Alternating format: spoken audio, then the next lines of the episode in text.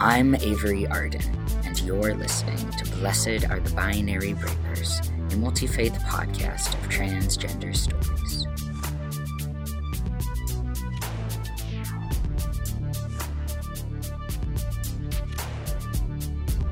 This past Sunday was the third Sunday of Advent, which centers joy.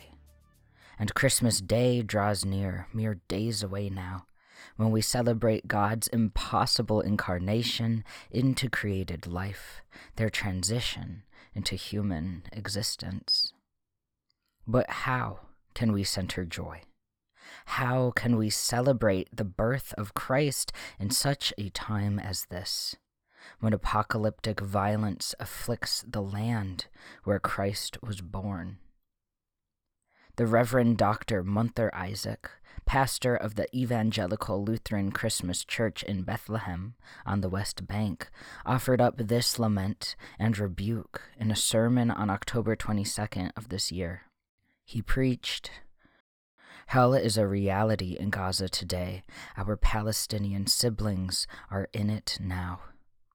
What is happening in Gaza is not a war or a conflict, but an annihilation. Continuous genocide and ethnic cleansing through death and forced displacement. World political powers are sacrificing the people of Palestine in order to secure their interests in the Middle East. They say our annihilation is needed to keep the people of Israel safe. They offer us as sacrifices as we pay the price for their sins with our lives. Where is the justice? In the face of this suffering, this international shame, our government's aiding and abetting of genocide, how can we celebrate Christmas as usual this year? The answer that Christian leaders in the Holy Land have come to is that we can't. They called for a cancellation of the massive Christmas markets, the extravagant services, and decked out trees that usually light up the Holy Land this time of year. Instead, they ask that all take time to mourn and to advocate for all the lives that have been lost and all who continue to live in fear and suffering right now. Now, I don't know of any church here in the US that is completely canceling Christmas this year nor do I think that's necessarily what is needed. Rather, how can we use our Christmas worship, our carols, our family gatherings to uplift Palestine's lament and spread seeds of compassion and action wider? Can we make space for grief and anger? Can we be brave about speaking truth to loved ones? Can we spread some Palestinian art and culture during our get togethers? There's a worship service that some churches hold this time of year that would be ideal for this sort of thing. Typically held on December 21st, the winter solstice, it's the service of the longest night, also called Blue Christmas. This special service offers a chance for lament and loss in the midst of consumerist Christmas chaos. Create a space like it for yourself at home. Make time to share sorrow with loved ones, with Jews and Muslims facing rising hate across the world, and with our Palestinian siblings facing genocide. Pray with Reverend Munther Isaac, his lament for Gaza, adapted from Psalms 13, 22, and 88. My God, my God, why did you leave Gaza? How long will you forget her completely? Why do you hide your face from her? In the daytime I call upon you, but you do not answer. By night we find no rest. Do not depart from the people of Gaza, for distress is near, for there is no one to help. O Lord God of our salvation, day and night we have cried before you. Let our prayer come before you. Incline your ear to our cries. We call upon you, Lord, every day. We stretch out our hands to you. To take this time for grief, African American poet and essayist Ross Gay argues, isn't even at odds with joy. Maybe a more subdued Christmas this year, where we refuse to hide suffering away, will actually give birth to a truer joy in us. Because this is how Gay imagines joy in his book of essays, Inciting Joy, where he writes what if joy is not only entangled with pain or suffering or sorrow, but is also what emerges from how we care for each other through those things? What if joy, instead of refuge or relief from heartbreak, is what effloresces from us as we help each other carry our heartbreaks? When we learn to sorrow together like that, we learn to love together too solidarity is born. Solidarity is the holy fruit of this kind of joy.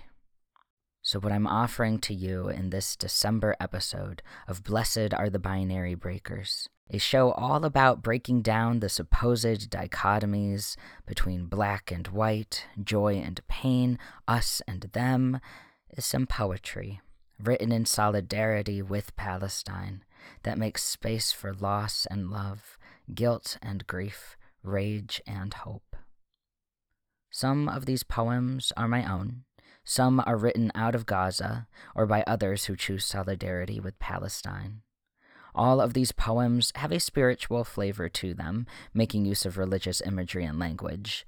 Off of this podcast, on my other various social media accounts, I plan to keep sharing Palestinian poetry of all sorts in the coming weeks, so check those out too. It is a powerful act of resistance for Palestinians to create art while their artistic heritage is being denied and eradicated, while their poets are targeted for imprisonment and death, and while their oldest storytellers are sniped from watchtowers. And it is a powerful act of solidarity for us to spread their art as far and wide as we can, and to use our art, if we can, to join them in imagining the future that must be, where every Palestinian lives free. In that spirit, let's begin with a poem by Puerto Rican Jewish poet and activist Aurora Levins Morales. I was deeply moved by an article on her website that I'll link in the episode notes and transcript, in which she examines modern day Israel through a zoomed out lens of two millennia of anti Semitism.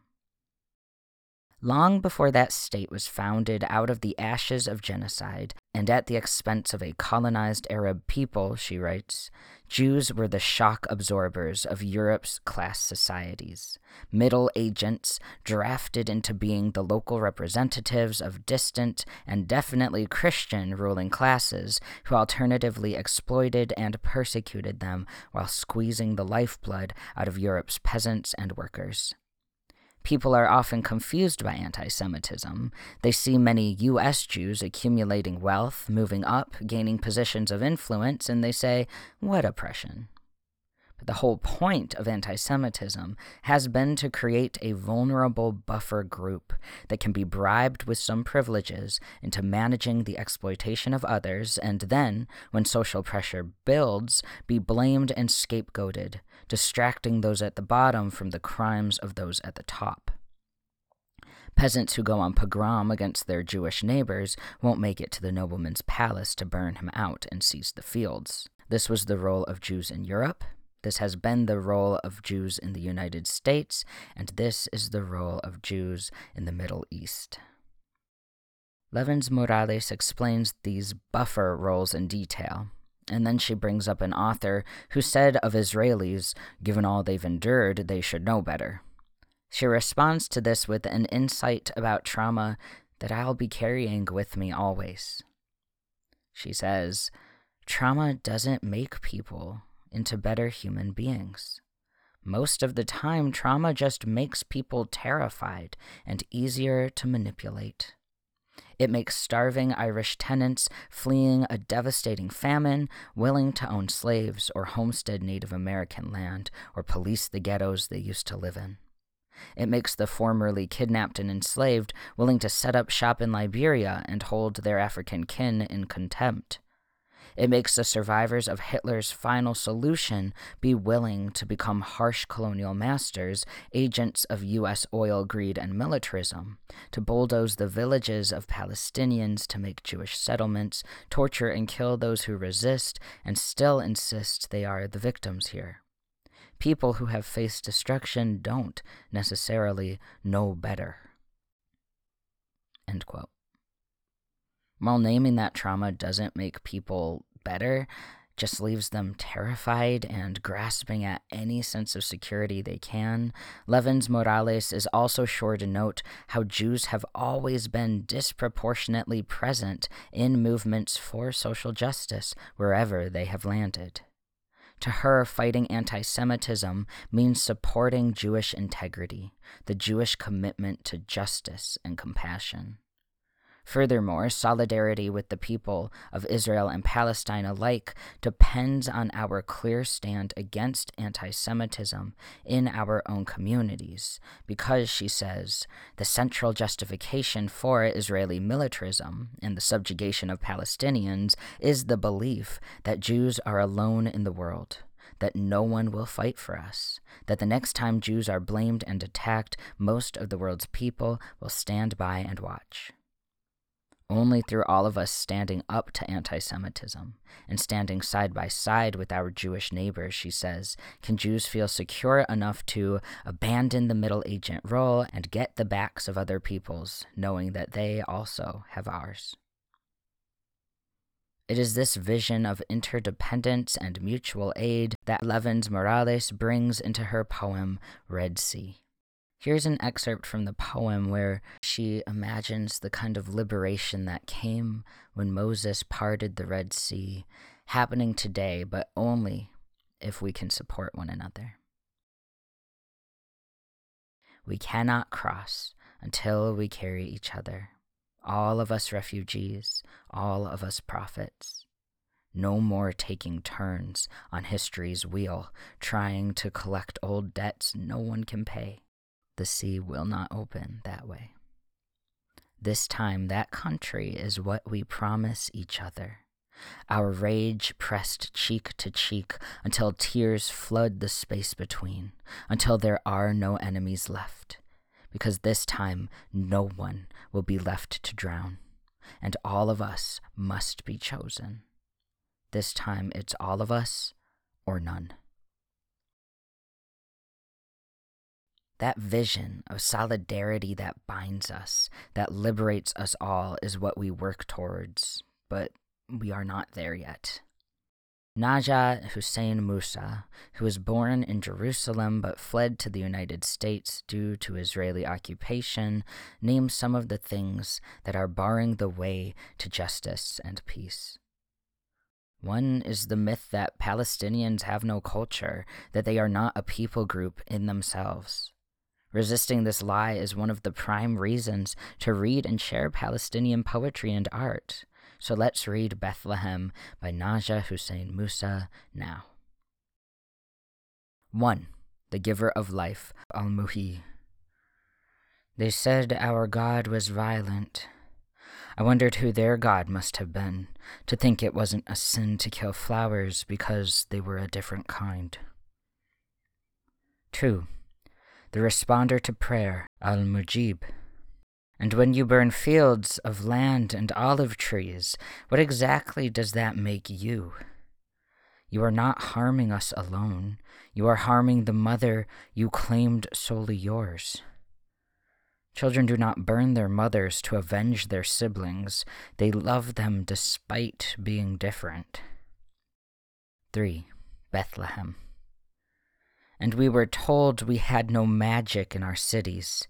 We are no Eiffel Tower, nor Italy's Colosseum, but we are the minarets next to churches. We are human chains, protecting godly prayers despite the politics around us.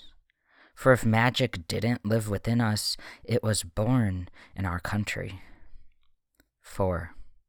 Resist.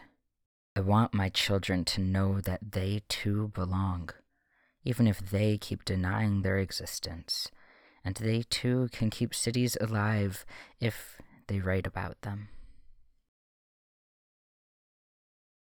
I deeply appreciate Najah Hussein Musa's Muslim perspective on Bethlehem in that previous poem. Meanwhile, for me as a Christian who has never been to the Holy Land, I cannot help it that when I hear of Bethlehem, the first image that comes to my mind is God in human flesh, swaddled and sleeping in a manger. But just a few weeks ago, I saw a new image that now shares space with that old one in my mind. It's a photo from the separation wall built through Bethlehem, which restricts who can come and go within the city. In festive red and green with little pine trees bordering it, a graffiti message reads, Merry Christmas World from Bethlehem Ghetto.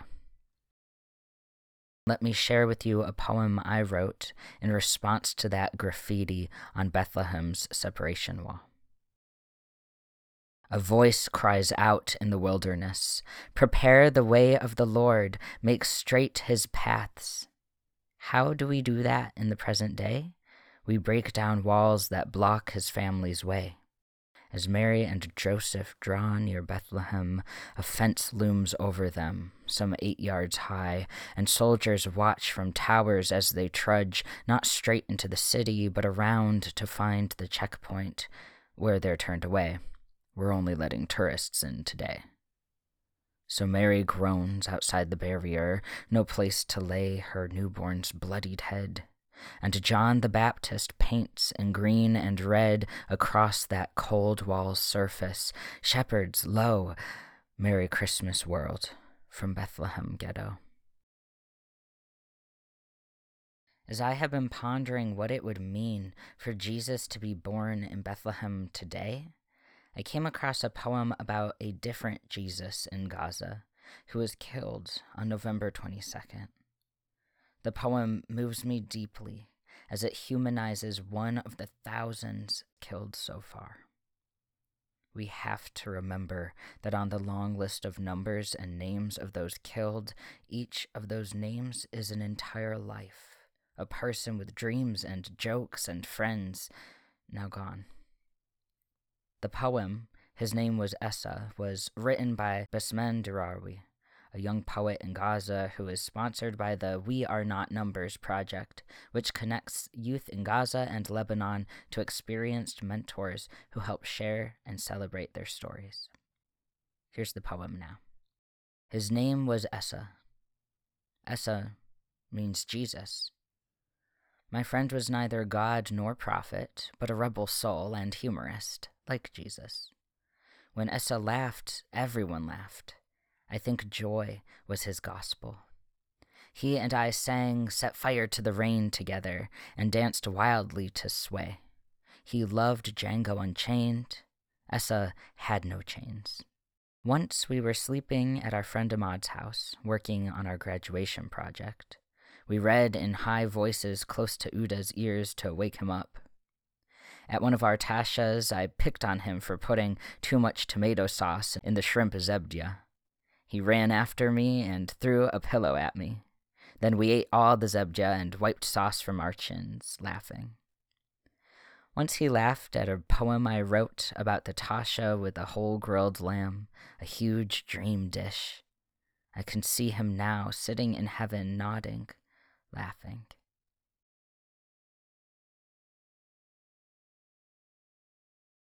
As I have been reading Palestinian poetry, one of the most devastating themes that comes up over and over is resignation that the poet will die soon. So many of these poets imagine their own demise, knowing that it is all too likely they won't live to old age. Hiba Abu Nada is one such poet whose final social media post just hours before Israeli bombs killed her on October 20th said this Each of us in Gaza is either witness to or martyr for liberation. Each is waiting to see which of the two they'll become up there with God. We have already started building a new city in heaven. Doctors without patients, no one bleeds. Teachers in uncrowded classrooms, no yelling at students new families without pain or sorrow, journalists writing up and taking photos of eternal love. They're all from Gaza. In heaven, the new Gaza is free of siege. It is taking shape now. As beautiful a vision as that is, a happy afterlife is not enough. Liberation of Gaza must come here and now. We owe that to Hiba Abu Nada, who was only 32 when she was killed. We owe it to the thousands of children already dead, the thousands more still alive and facing starvation. In honor of Hiba Abu Nada, here is her last poem that she wrote and published just 10 days before her death, translated from the Arabic. 1. I grant you refuge in invocation and prayer. I bless the neighborhood and the minaret to guard them from the rocket, from the moment it is a general's command until it becomes a raid. I grant you and the little ones refuge, the little ones who change the rocket's course before it lands with their smiles. 2. I grant you and the little ones refuge, the little ones now asleep like chicks in a nest. They don't walk in their sleep toward dreams. They know death lurks outside the house. Their mother's tears are now doves following them, trailing behind every coffin. 3. I grant the father refuge, the little one's father who holds the house upright when it tilts after the bombs. He implores the moment of death Have mercy, spare me a little while. For their sake, I've learned to love my life. Grant them a death as beautiful as they are. 4. I grant you refuge from hurt and death, refuge in the glory of our siege, here in the belly of the whale. Our streets exalt God with every bomb. They pray for the mosques and the houses, and every time the bombing begins in the north, our supplications rise in the south. 5. I grant you refuge from hurt and suffering. With words of sacred scripture, I shield the oranges from the sting of phosphorus and the shades of cloud from the smog. I grant you refuge in knowing that the dust will clear and they who fell in love and died together will one day laugh. We must believe. We must imagine that those who are dead will one day laugh. But what comfort is that now, for those suffering through hell now? I turn once again to Reverend Munther Isaac, the pastor in Bethlehem whose sermon on October 22nd questions where God is in this moment of extreme suffering. Here is where he lands. In this land, even God is a victim of oppression, death, the war machine, and colonialism. We see the Son of God on this land crying out the same question on the cross My God, my God, why have you forsaken me? Why do you let me be tortured, crucified? God suffers with the people of this land, sharing the same fate with us. Beloved, in these difficult times, let us comfort ourselves with God's presence amid pain and even amid death, for Jesus is no stranger to pain, arrest, torture, and death. He walks with us in our pain. God is under the rubble in Gaza.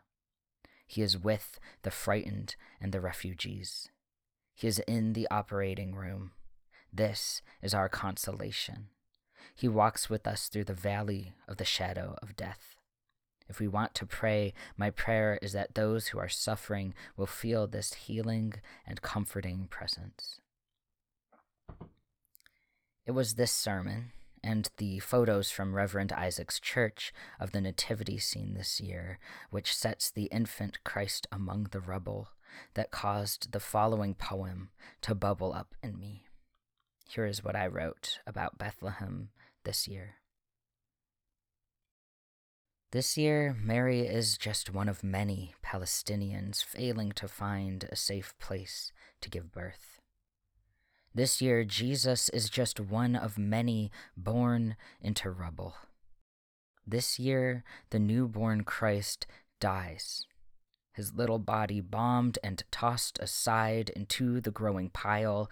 This time, Jesus never makes it to adulthood. Doesn't even make it the eight days to circumcision. He doesn't die a grown man, making a conscious choice to defy empire armed with naught but dreams of a world where all the nations live as one, where last are first and all wars done. No. This year, his newborn life is threat enough. His family's mere existence is rebellion enough to warrant eradication. Actually, it was then too. 2,000 years ago, for empire always fears the one it grinds beneath its millstone. Back then, though, Christ's parents found safe passage into Egypt. Now, snipers shoot them as they try to leave the hospital that scarce had room for one more woman's labor cries. Stigmata are that much more chilling between an infant's eyes. And now, as then, some may blame Jesus' death on his own Jewish people, but resist this lie. Now, as then, the crime is empire's, and those of us who would cast stones should ponder first what our nations gain from genocide. And God, if there is any hope at all to wrestle from the rubble, as churches all across the Holy Land close their doors to Christmas joy this year. A holy choice to mourn with those who mourn as Christ's homeland is made a massive grave. It's this there are still children left to save. It's this not every olive branch has burned. It's this, the sacred promise of a God who dies whenever empire's outcasts die, that those cast down will rise. Palestine. Palestine, I swear we will not cease to shout your name until at last your streets sing with your children's laughter, loud and free. This episode almost didn't happen. Multiple times I stopped putting it together to ask, what good are words in the face of all this? It's the same question I had for Ross Gay about joy. What good news can joy speak against all this suffering? But every time I almost stopped, one poet or another took my hand and guided me forward. Dr. Refaat Alareer, who was assassinated in an airstrike earlier this month, is one such poet who believed in the power of poetry to soar above the rubble he and his nieces are buried under. Frail but graceful as a kite, slipping slyly past checkpoint gates to broadcast human stories to the world. Before his death, Alareer was a professor of creative writing and world literature at the Islamic University of Gaza, which was also bombed. Many of his lectures are available on YouTube. Around nine minutes into an introduction to poetry that I'll link in the show notes, Alareer discusses how art imitates life, helps us imagine what we have never experienced so that we can work to make those dreams reality. Now, how many of you, like, have you ever been to Jerusalem? Raise your hand if you've been ever, if you've ever been to Jerusalem. Like, we have 60 students here. We have one, two, probably three. That's, uh, that's very few of you. I've never been to Jerusalem. We're Palestinians. We're living in Gaza. We can't go to Jerusalem because of the Israeli occupation. But we love Jerusalem, right? Yes. We love Jerusalem because of what it means to us. We've never been there. But believe me, when you go there, you will feel that you've been there hundreds of times. In literature, Jerusalem is back to us, comes back to us. It's true that there is suffering, there is pain, there's occupation, and that's why Tamim al-Barghouti, as a Palestinian poet, as a young Palestinian poet, I think is, is doing a great service to the Palestinian cause and the Palestinian struggle. When you read Tamim or you listen to him reciting his poem, Fil Quds, or other poems, he brings you a lot, he takes you to Jerusalem. You live Jerusalem. He takes you back to it. You liberate it for just a little bit of time. And if there is hope, if you can imagine a, free Palestine, free Jerusalem, probably you will work towards that. And the same thing applies to occupied Palestine. We've never been to other parts of Palestine because of the Israeli occupation, but we've been told so many times by, by our parents and grandparents, especially our mothers, They've been telling us stories about Palestine, Yamli Blad in the past, the good old days, how uh, Palestine was, you know, all uh, nice and beautiful, unoccupied, unraped. Our homeland turns into a story. In reality, we can't have it. We don't have it. But it can turn into poems, into poetry, into literature, into stories. So our homeland turns into a story. We love our homeland because of the story. We love our homeland because of the story. And we love the story because it's about our homeland. And this connection is significant.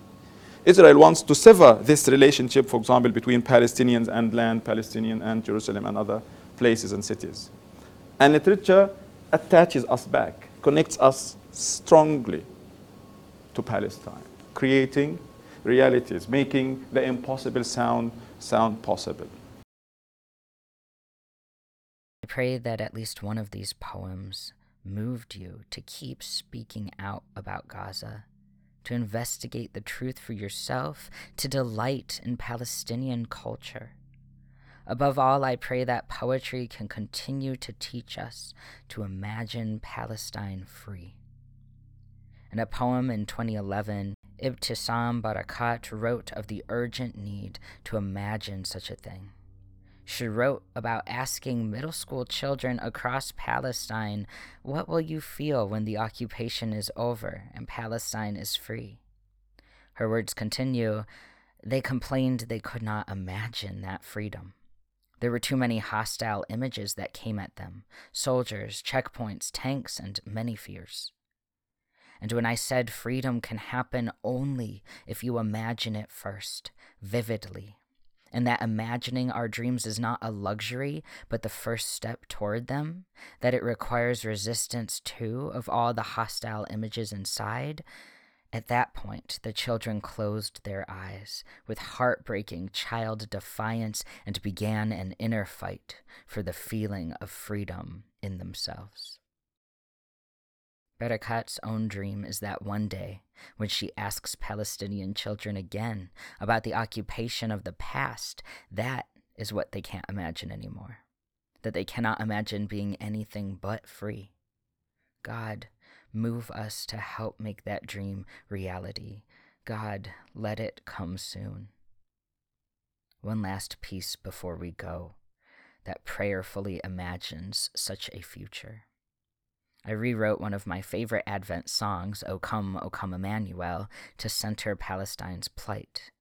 My hope is that my revision also removes the supersessionist tone of the original lyrics, which depict the Jewish people as living in lonely exile here until the Son of God appear, perpetuating the idea that Jews' relationship with God is incomplete because they didn't accept Jesus as their Messiah.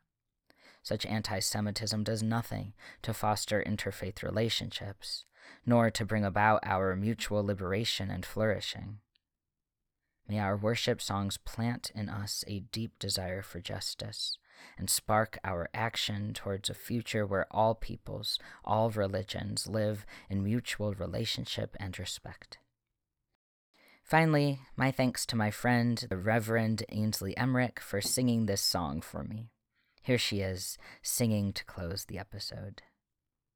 Oh, come, oh, come, compassionate divine, and ransom captive Palestine, that mourns with tears that will not be soothed, till empire's fallen nations' hearts are moved Rejoice, rejoice, God's justice is at hand to liberate the people and the land. O come, O bright and ever burning star, bring Gaza comfort from afar. Dispel from her the shadow of death that murders dignity and chokes out breath. Rejoice, rejoice, God's justice is at hand to liberate the people and the land. O come, O wisdom from on high, Take up the outcast's cause, the captive's cry. Guide us to build your kingdom on earth, Where all faiths flourish and the last are first.